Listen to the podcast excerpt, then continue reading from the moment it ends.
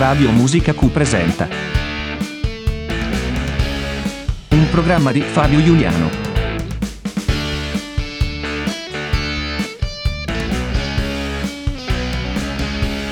Resistere.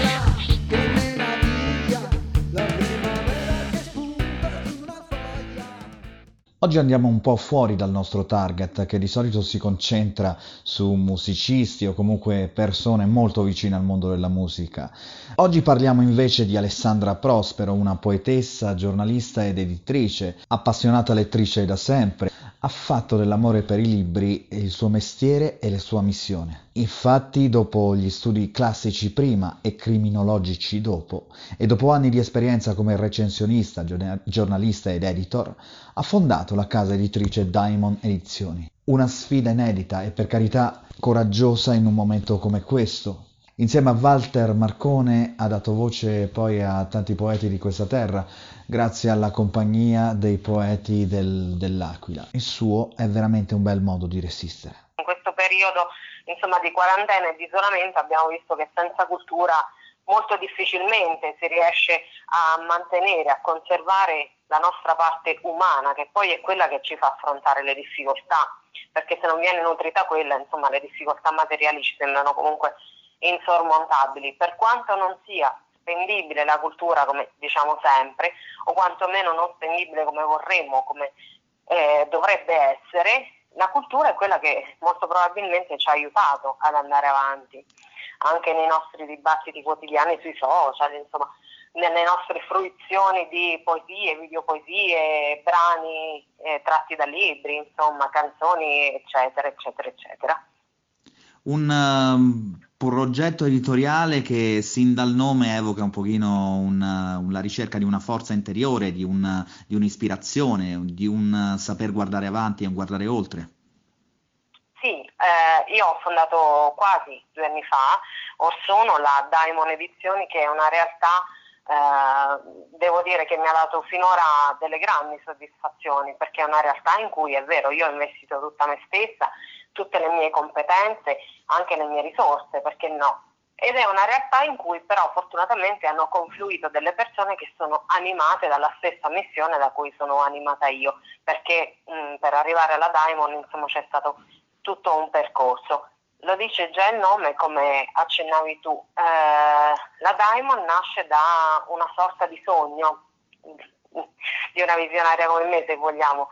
Eh, sono amante degli scritti e degli studi dello psicologo statunitense James Hillman, per cui insomma eh, la faccio breve il Daimon era la nostra missione su questa terra, cioè noi nasciamo mano nella mano con il nostro Daimon, poi nel corso della vita dimentichiamo molto spesso qual è il nostro Daimon, qual è la missione che siamo chiamati a compiere. E eh, alcuni, diciamo forse più illuminati o più fortunati che dir si voglia, eh, a un certo punto della vita hanno memoria di questa missione, di questo compito e iniziano a seguire quello che in effetti sono i segnali del proprio daimon, che poi socraticamente era lo spirito. Ilman ne fa un concetto più complesso, ma anche più, se vogliamo, accogliente ecco, per noi artisti.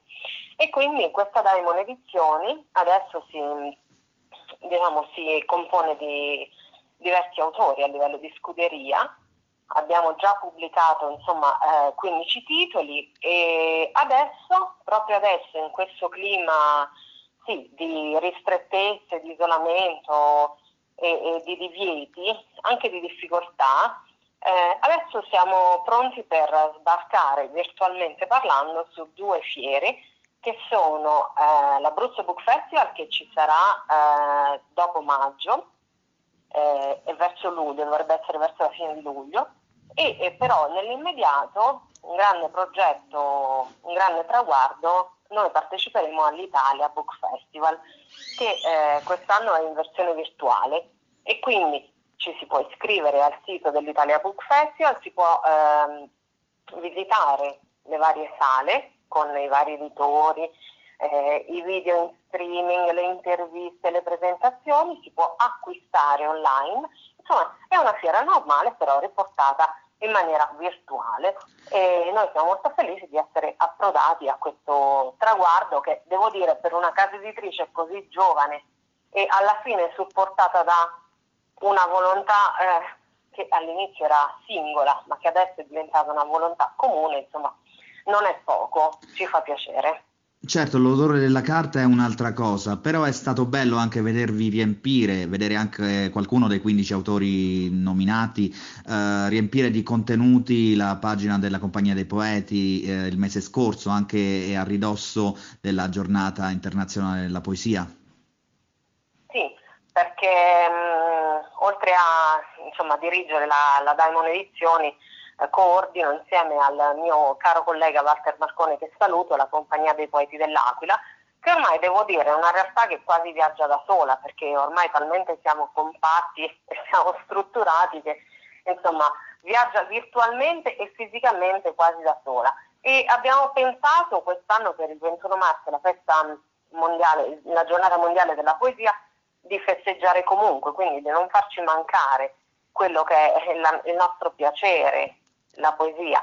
Eh, abbiamo deciso di festeggiare comunque sulla nostra pagina Facebook con i vari contributi video degli autori, dei poeti, eccetera, ed è stata una grande festa grazie anche al contributo musicale degli Iop, che ringraziamo. Ecco.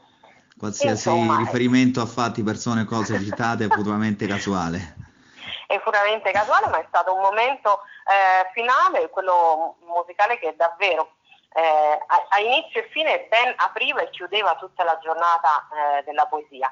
Noi, insomma, il messaggio che voleva passare è questo, che noi non ci arrendiamo, noi non molliamo, noi ci siamo come poeti. Peraltro leggevo sulle varie riviste che eh, gli italiani si sono riscoperti un popolo di poeti in questa quarantena, quindi insomma, speriamo che prosegua così, che qualcosa rimanga di queste composizioni e di queste fruizioni. Ecco, forse eh, per concludere, in quel non molliamo c'è il significato di resistere. Sì, resistere. Adesso dirò una cosa nel, nel mio stile, io sono molto diretta. Io non sono molto per la resilienza. La resilienza, è una parola che mi hanno bocciato in queste in svariate interviste. ecco, esatto. Non sono per la resilienza perché la resilienza presuppone che il corpo eh, che viene a contatto, appunto, il metallo dovrebbe essere, che viene a contatto con un urto, eh, poi, o insomma, non, non, sono molto ferrata in materia, però presuppone che ritorni eh, allo status quo ante. E, e invece no, perché la vita, le relazioni e le persone non sono mai in equilibrio statico, sono in equilibrio dinamico. Quindi io parlerei appunto più di resistenza, perché non è vero che il terremoto non ci ha cambiato nel 2009, non è vero che questa pandemia non ci abbia cambiato, tutto ci cambia, tutto lascia qualcosa e noi non siamo mai quello che eravamo prima di un evento, soprattutto un evento del genere. Quindi resistere, resistere, resistere. Poi io ti dico, personalmente sono per metà aquilana e per metà a livello di corredo genetico calabrese sono abbastanza ostinata, sono del segno del leone, quindi per me la resistenza proprio è, è un motto di vita, no? Figurati. Però credo che sia la chiave di tutto, perché alla fine la vita è questo. Saper trovare un momento, anche un momento di crescita, un'occasione di crescita dalle, dalle difficoltà, forse. Ma sì, perché si cresce nelle difficoltà, non si cresce nella bambagia, non si cresce nel, nel, nella zona comfort, no? nella comfort zone, come la chiamano gli psicologi. Si cresce nella difficoltà, si cresce quando c'è vento e bisogna resistere a quel vento. E questa è, credo, è la prima lezione, la lezione più grande che possiamo imparare nella vita. Poi, insomma, è sempre il caso anche di calcolare quali sono le perdite e in che quantità ci sono, ma resistere per me è un verbo assolutamente imperativo. Tra l'altro ci sono delle situazioni in cui non si può fare differentemente, perché eh, mi riferisco anche al nostro paese in questo frangente. Il nostro paese è stato eccezionale, insomma ha, opposto una fierissima resistenza a qualcosa che era inimmaginabile e credo molto difficilmente gestibile in, in qualunque altro modo. Non mi voglio addentrare oltre, però eh, la resistenza, insomma, noi italiani la conosciamo bene, no?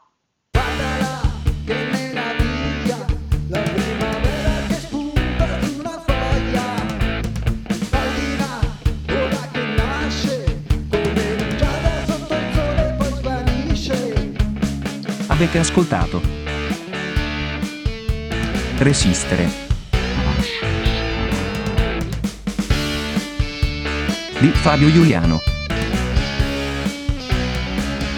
Alla prossima puntata.